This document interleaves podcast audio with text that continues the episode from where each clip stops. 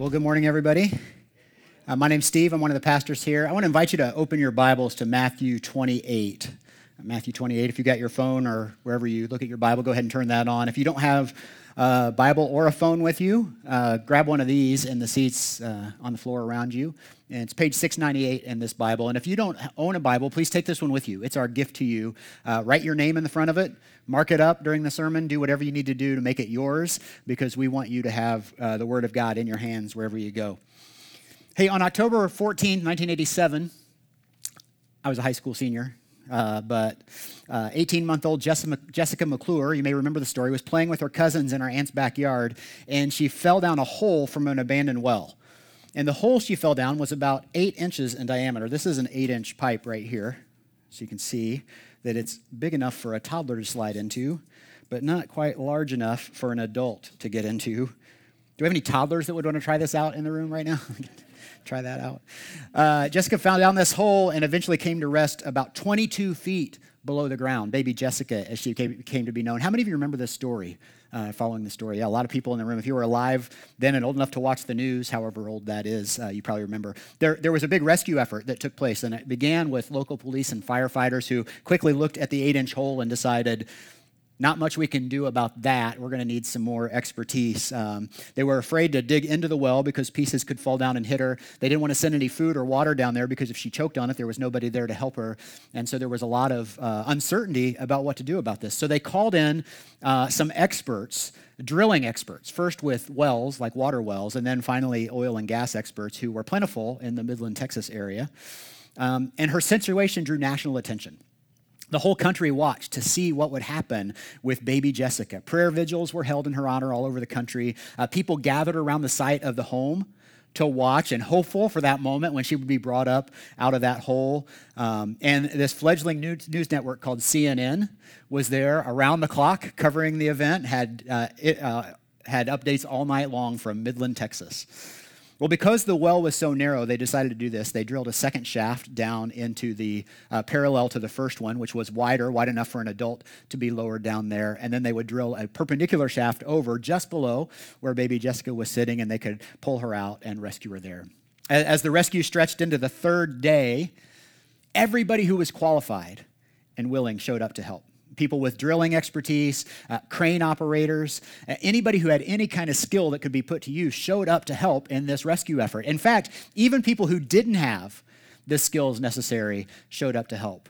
I read this week one uh, detail I had missed about this story when I was seventeen. Um, one detail about this was a guy showed up and his only skill was that he was born without a collarbone and he could press his shoulders together and sneak down into small spaces. They ended up not using him, uh, but he did show up and offered his help.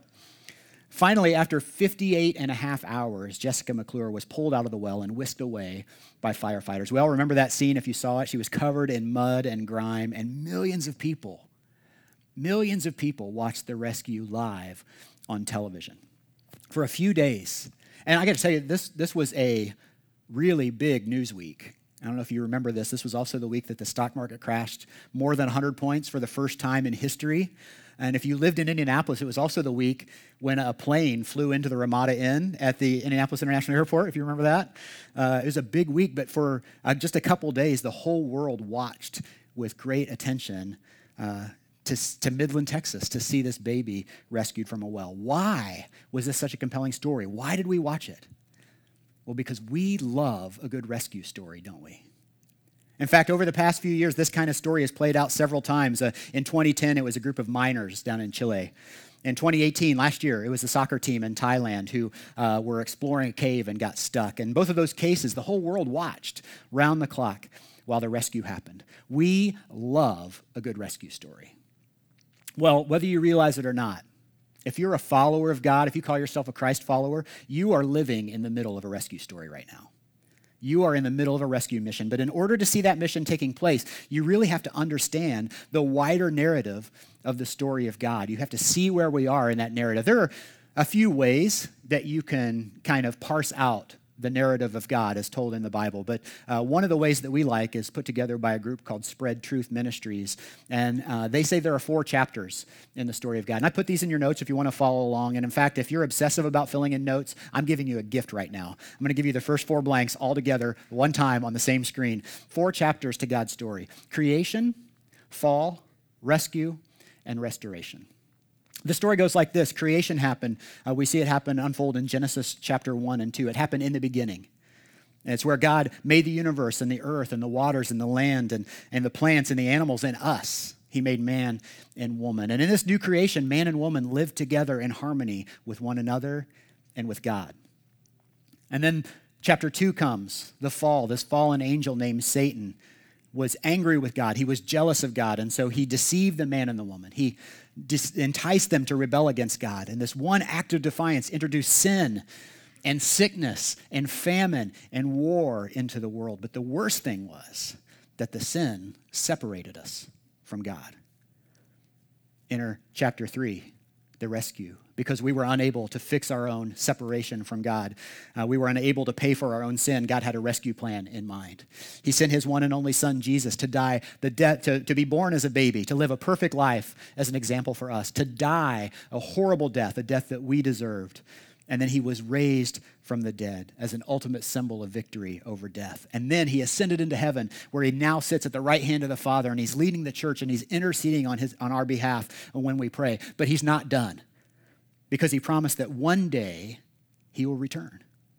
He'll come back to his creation, and when he does, he'll restore all things to their former glory. It'll become again like the garden. It'll be perfect, and there will be a new heaven and a new earth, and those who have chosen to follow him will get to live there with him forever, and there will be no more suffering and no more pain and no sin and no sickness and no famine and no war and no racism and no death, but that's someday. That's someday. Now, Jesus tells us it's soon, but it's still in the future, and that's chapter four. And until then, we're stuck living here in chapter three. But we're living in chapter three, which is the rescue. We're living in the middle of a rescue mission. And when he returns, Scripture tells us that God's goal is that everyone would come with him to live there, that everyone would be saved, that everyone would be a disciple of his. And the really cool thing about this rescue mission is this, that Jesus has invited us, those of us who follow him now, he's invited us into the work of rescuing people. He's enjoy, invited us to join us in the work of making disciples, of join him in this rescue mission. In fact, we're going to say it this way throughout this series, that we believe that making disciples is God's mission for your life. Making disciples is God's mission for your life. It's the mission for every believer's life, and it's the mission and passion of Genesis Church. From day one, our mission at Genesis has been helping people find their way back to God. Now, that mission comes from Second Corinthians chapter five. If you haven't heard this before, um, it's the Apostle Paul. He's writing to the church in Corinth, and he tells them this. He says, "So we are Christ's ambassadors. God is making his appeal through us. We speak for Christ when we plead, come back to God." That's where our church's mission, helping people find their way back to God, that's where that comes from. And so that's been our mission for the whole life of Genesis. That's been the what we are all about. But at times, we didn't really understand the how of the what. Like we, we knew the what, we, we knew it was, we were all about helping people find their way back to God, but how was what we do on Sunday morning meant to help people find their way back to God? How was Uh, what we do in connection groups, and what we do in our student ministry and G S M, what we do in Gen Kids back there. How does what we're praying for, how does that help people find their way back to God? Well, then in twenty fourteen, a few of our pastors, me included, we went through some training on the life and ministry of Jesus, and it changed the way we viewed our mission. We learned how to really follow Jesus, not just as an example for our life, but as a model for our ministry by studying through his life chronologically. Now, that's really hard to do if you uh, just look at your Bible at face value. Not that everything that you need to know is in Scripture is there. Believe me, I'm not saying that that's not enough. But it's hard to do when you read through the Gospels, because some authors have a different point of view. They include some stories and not others, and other authors include different stories, and they're not always in sequential order. Sometimes they're out of order. And so when you start to piece them all together and look at the life of Jesus chronologically, what you see is you get this picture of a man who was very intentional and focused on making disciples. And what we realized is that many of us spend a lot of time trying to figure out how to make this happen, when in reality, if we study Jesus, he's already given us the pattern. He's given us the answer. It's, and it's not a church service, and it's not a curriculum, it's not a class. It's, it's a lifestyle. It's a pattern. It's a pattern that Jesus laid out for us of relationally investing your lives in a few. And we think that making disciples the way that Jesus made disciples is the best and most effective way to help people find their way back to God. And so at the end of his time here on earth, after he was crucified, after he was raised from the dead, he appeared to his followers one last time, uh, and he gave them this last instruction. It's Matthew twenty-eight, eighteen through twenty. It says, "Then Jesus came to them and said, 'All authority in heaven and on earth has been given to me.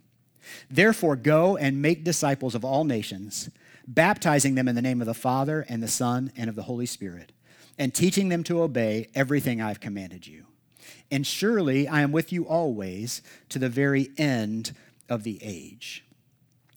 Now, if you've been in church much at all, there's a good chance that you've heard this verse. And in your Bible, there may be a title at the top of this passage. Uh, what does it say? Does anybody have that in your Bible? What does it say? The Great Commission. The Great Commission. But I don't really like the Great Commission. I like the words of Jesus, don't get me wrong. I don't like that phrase, the Great Commission, because it sounds like, a Great Commission sounds like a job for great people. And if you read that and you say, hey, there's a Great Commission and it must be for great people and I'm not that great, so I ain't gonna do it, um, well, that kind of defeats the purpose, don't you think? So you need to understand that while the words that Jesus spoke were inspired by God, the headings in your Bible were written by men. And uh, there's no, there's nowhere that Jesus calls this the Great Commission. In fact, I want to view it, I like to see it as the Everyday Commission. It's the Everyday Commission. This Everyday Commission is really the foundation for this pathway that we're going to introduce to you today. And then we're going to continue to unpack it over the next five weeks. And as we study this passage, what I want you to see is very clearly, uh, you'll see the one, two, three of the passage. One, two, three. One authority, two commands, and three action verbs. All right, and so I'm going to give those to you. First of all, one authority.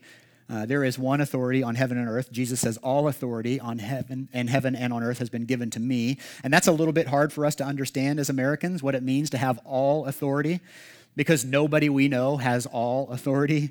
I mean, even if you go to the highest levels of government, what you see is a, a leadership structure that's intentionally designed to distribute authority among people.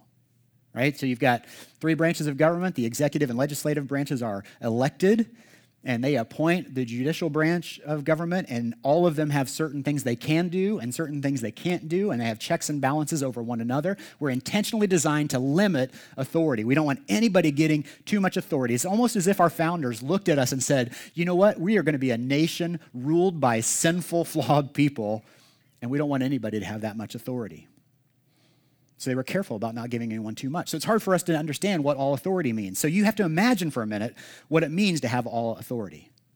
Imagine that you give a command and people jump right to it.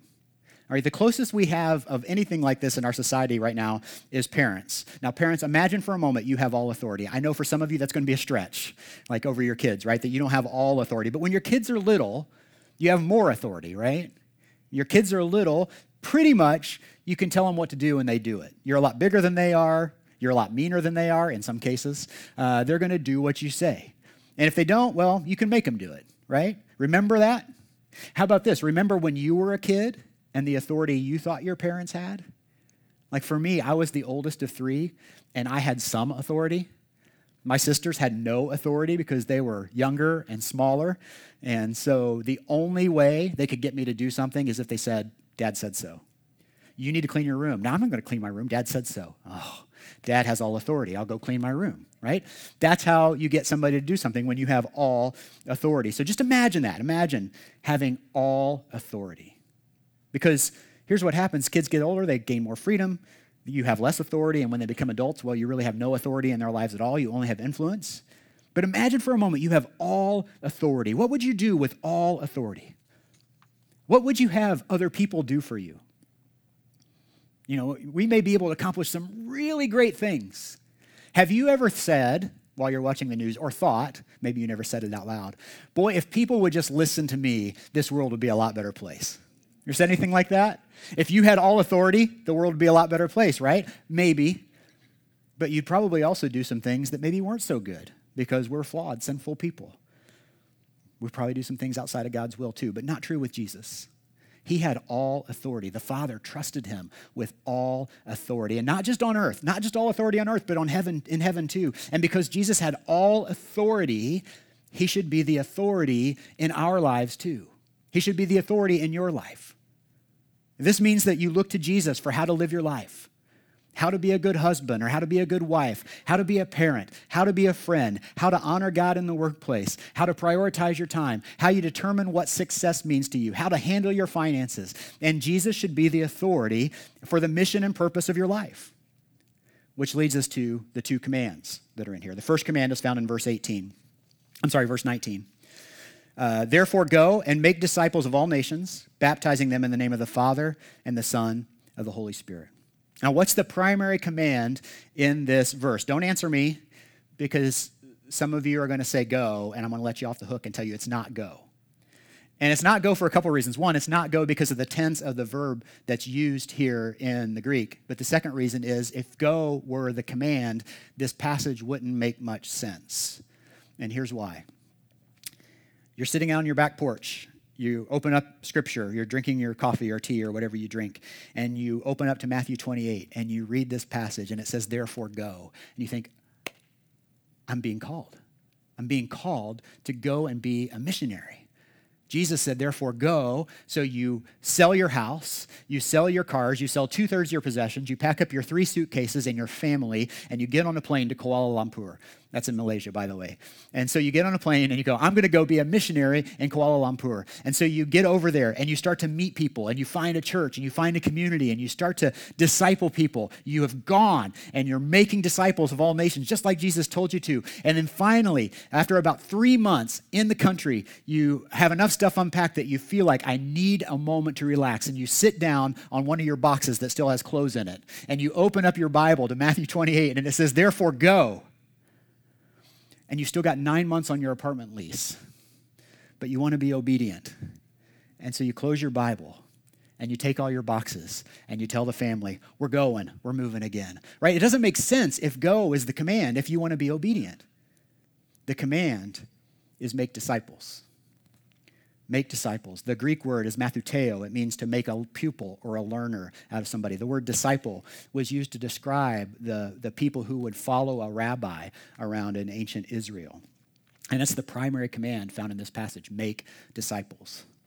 The disciples would have understood this. When they heard Jesus give this command, it was really just the summation of three and a half, three and three quarters years of ministry that they had done with him. And they knew that the heart of this command was his Father's greatest desire, is that people would be made into disciples. And the idea behind this command is this: disciples don't happen by accident. They have to be made. The idea of the gospel message that you are a sinner, that you can't find your way back to God on your own, but that God, seeing your desperate situation, sent a Savior in Jesus to live a perfect life and die a death you deserve and then be raised from the dead. And if you accept him, you can have eternal life. That is not an intuitive uh, uh, uh, message. That is not something that you're just sitting at the kitchen table one day and you say, oh my gosh, I just realized I'm a sinner. I must need somebody to come save me. I wonder who that somebody is. You won't just do that on your own. Somebody has to teach you that message, right? We have to make disciples. They don't happen by accident. It takes intentionality. It takes work. It takes hard work. According to this verse, uh, who is to make the disciples? Disciples are to make disciples, you and me. We are. Jesus commands not just church organizations, not just full-time pastors, but this command is for every believer. And so people often ask, what's what God's will for my life? It's an important question. It's one that you have to answer in your life, but I want to reframe it a little bit, because when you ask it that way, what's God's will for my life, you're putting yourself at the center of that question. You, you become the subject.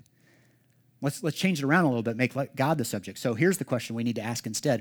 What's God's will, and how can I give my life to it? So now you ask that question, what's God's will? Well, his will is that everyone would come to know him and be saved.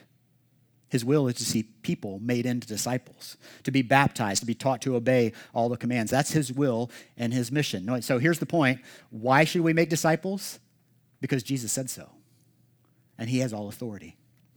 Now, I've heard the argument that this commission is not for us, that this commission is uh, just for the apostles, just for the ones who were there in that moment. But there's a simple way that we can tell this is not the case.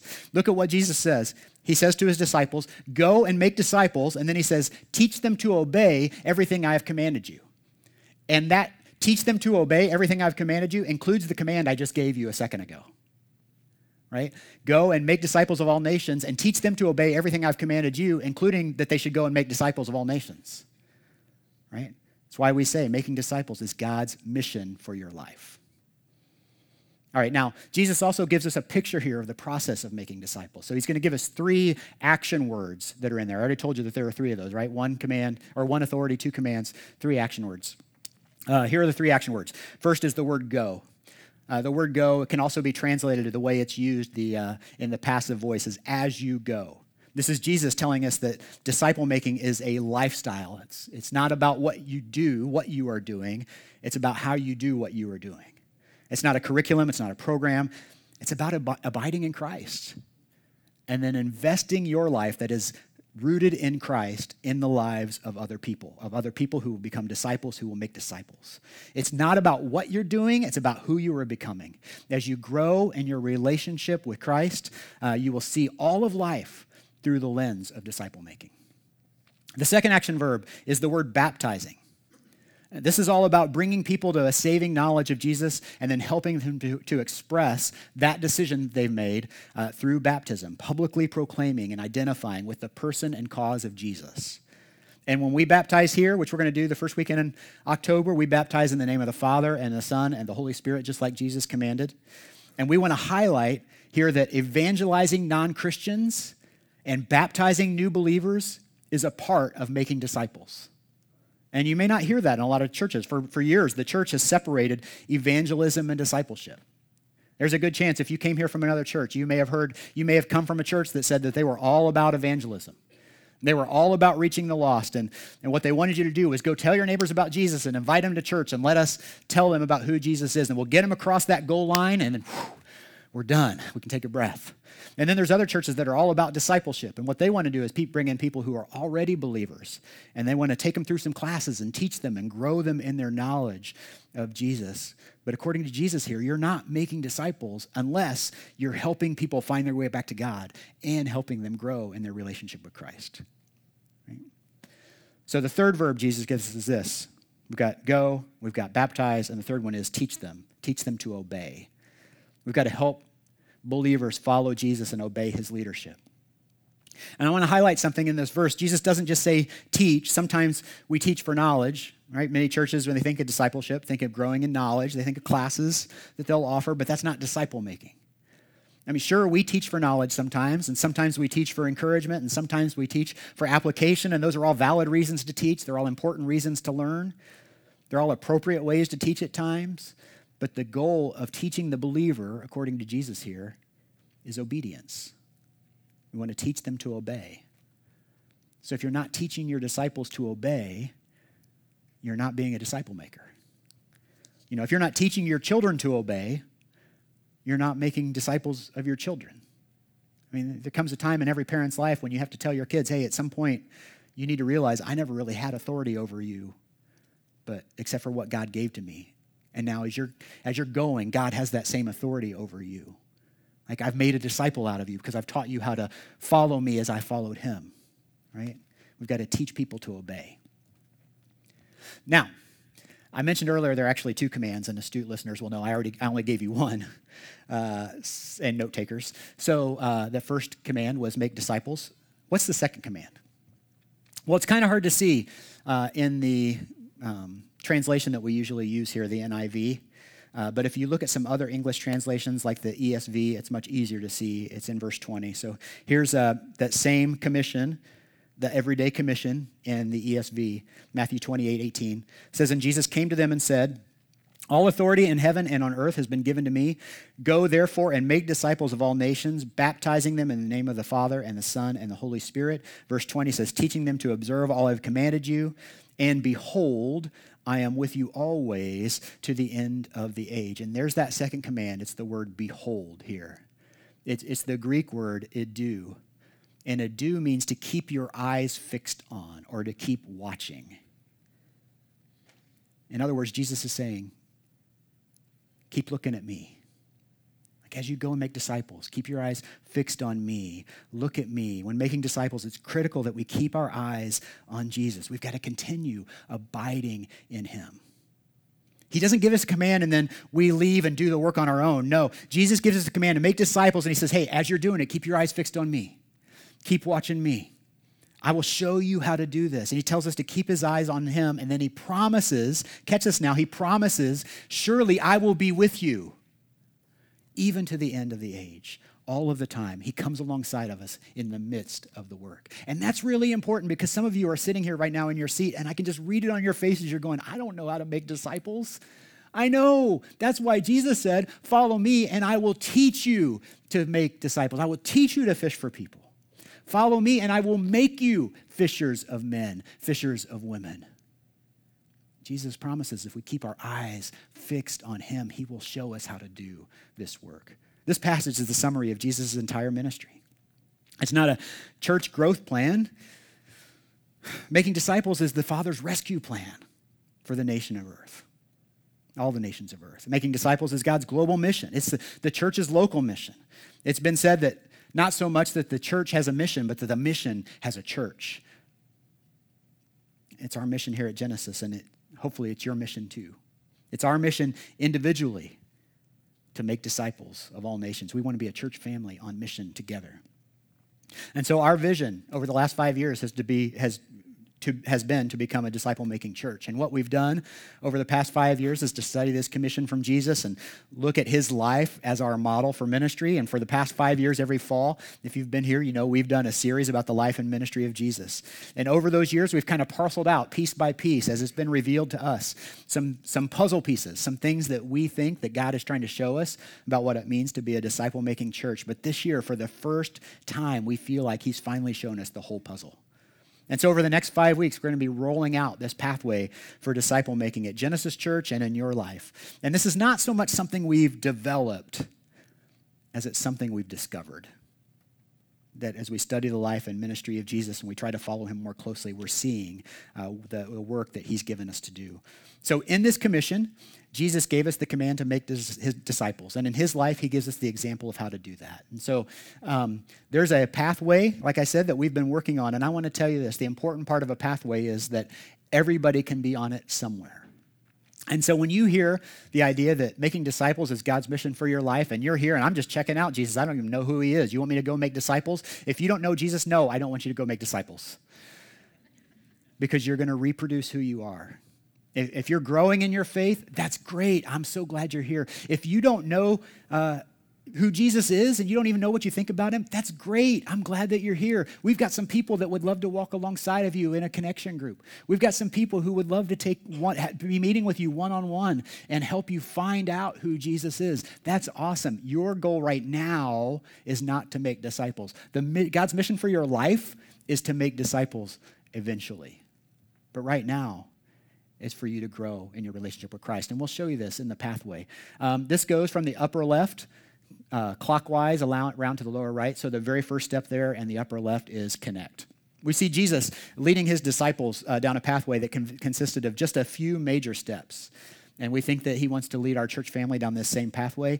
And this will help us follow the model of Jesus. And so the first step is to connect. We want everyone to connect uh, in community and develop a few cl- close friendships here at Genesis Church. One of the things I love about Genesis, maybe one of the things that brought you here, one of the things you love about it, is that you can be a part of this church without believing. That you can come here and you can feel welcomed. You can feel like you belong even when you don't believe. We want people to connect to a church family. We grow better together. Our hope and prayer is to see everyone find their place in this local church family. But eventually, we don't want people just sitting in the seats and not getting to know who Jesus is. Eventually, we want them to encounter Jesus. That's step two, to encounter Jesus, to come to know, to, to, to encounter the living Jesus in a very real way. Our prayer is that everyone would come and hear the gospel. By the way, we preach the gospel every week. I don't know if you've noticed that, but we're intentional about that. That's an intentional step on our part. We want to make sure that anybody who comes here encounters the living Jesus and hears the gospel. And eventually we want people to respond to that and take a step of faith and become a follower of Jesus. And in that step, after they encounter Jesus, as, as they start following, we want them to be baptized. It's one of the commands, one of the action words that Jesus gave us is to baptize them. We want people to express that belief through baptism. And so if you're a follower of Jesus and you've never been baptized, you've never been baptized as an adult, uh, do that. What's stopping you? We're going to do that the first week of October. We want you to do it. We want you to be a part of it.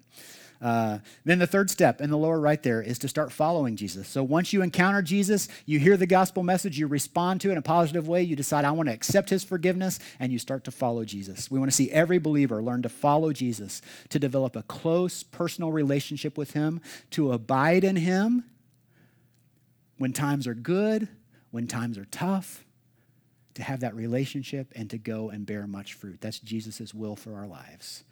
To go bear much fruit. We want to see them grow in their faith, and eventually, as they get to that point where they think there's got to be more to my life than this, we want to see them move on to step number four there, which is to multiply their lives into a few.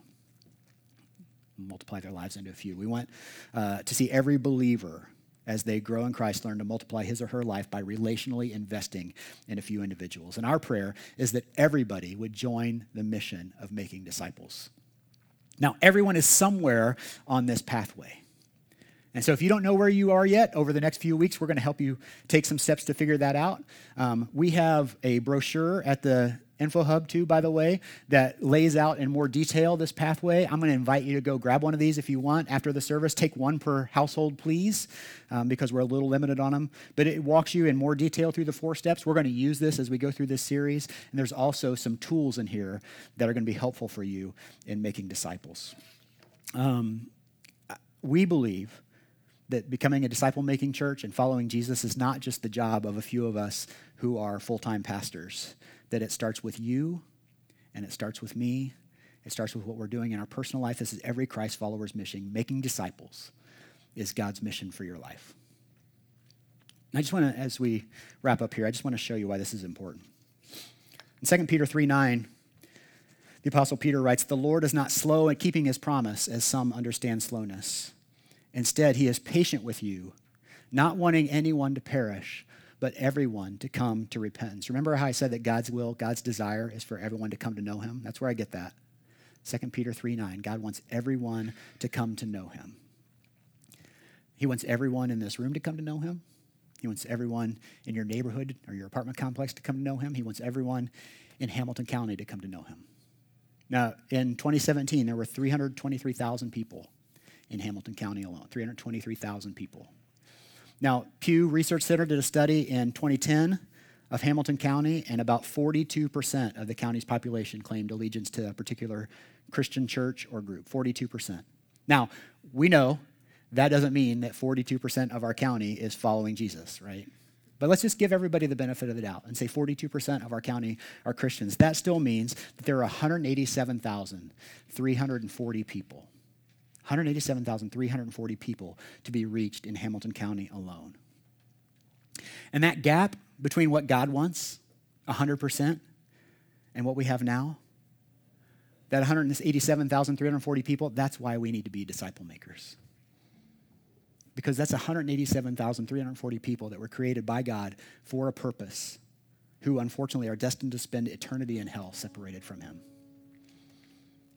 It's one hundred eighty-seven thousand three hundred forty stories of tragedy and triumph, of love and loss. And they're headed for eternity without God if we don't do something. And that's just Hamilton County. I mean, just think about what that means for greater Indianapolis. It's in the upper hundreds of thousands. For Indiana, that's three point eight million people who don't know Christ. Nationwide, it's hundreds of millions of people. And we don't have much time. Look at Second Peter three nine again. It says, "Instead, he is patient with you, not wanting anyone to perish, but everyone to come to repentance." But verse ten says, "But the day of the Lord will come like a thief. The heavens will disappear with a roar. The elements will be destroyed by fire, and the earth and everything done in it will be laid bare." Jesus is coming soon. We don't know when, but we need to do everything we can to rescue as many as we can. That means you need to do everything you can to rescue as many as you can. But but what if you started with just one? Because one of those one hundred eighty-seven thousand three hundred forty people lives next door to you. One of those one hundred eighty-seven thousand three hundred forty people works in the cubicle next to yours or is in your homeroom class. One of those one hundred eighty-seven thousand people has kids who play soccer with your kids, or they grew up and went to the same high school with you, or they're your friend on Facebook.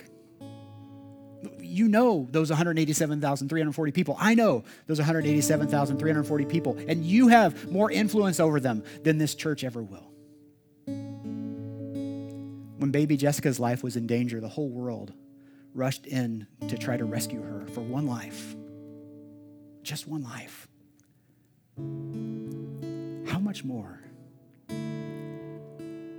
should we be willing to join the rescue of dozens or hundreds or thousands or millions of people who are destined for eternity separated from God? Won't you join us in his rescue mission? Let's pray together. God, that number is a little overwhelming to me.